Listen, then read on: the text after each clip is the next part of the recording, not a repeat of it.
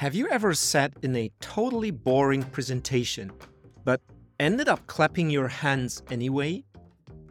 Clearly, the applause wasn't well deserved, but you clap anyway. But why? Out of peer pressure? Or pure relief that finally it's over? Out of politeness? Well, it may be polite, but the problem with undeserved applause is that the speaker doesn't get a chance to grow.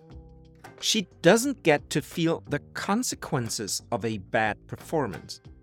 She gave her speech, everyone clapped, case closed, everything's fine. But what if her goal actually wasn't to get a good round of applause, but to really change her audience's minds? To anchor her message in the minds of her audience. She won't be able to verify that it worked, at least not easily.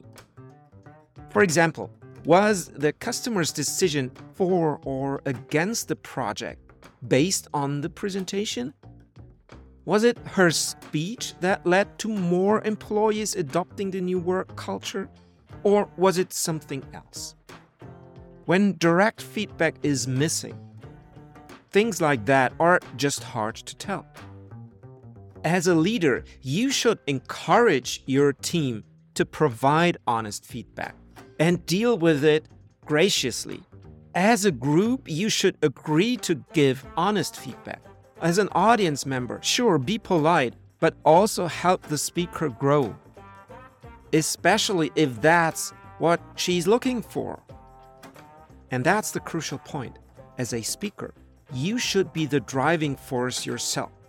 If you are looking to make change happen, then question yourself and encourage your audience to be honest with you and to give you honest feedback. Find out who honestly tells you whether your talk is actually great.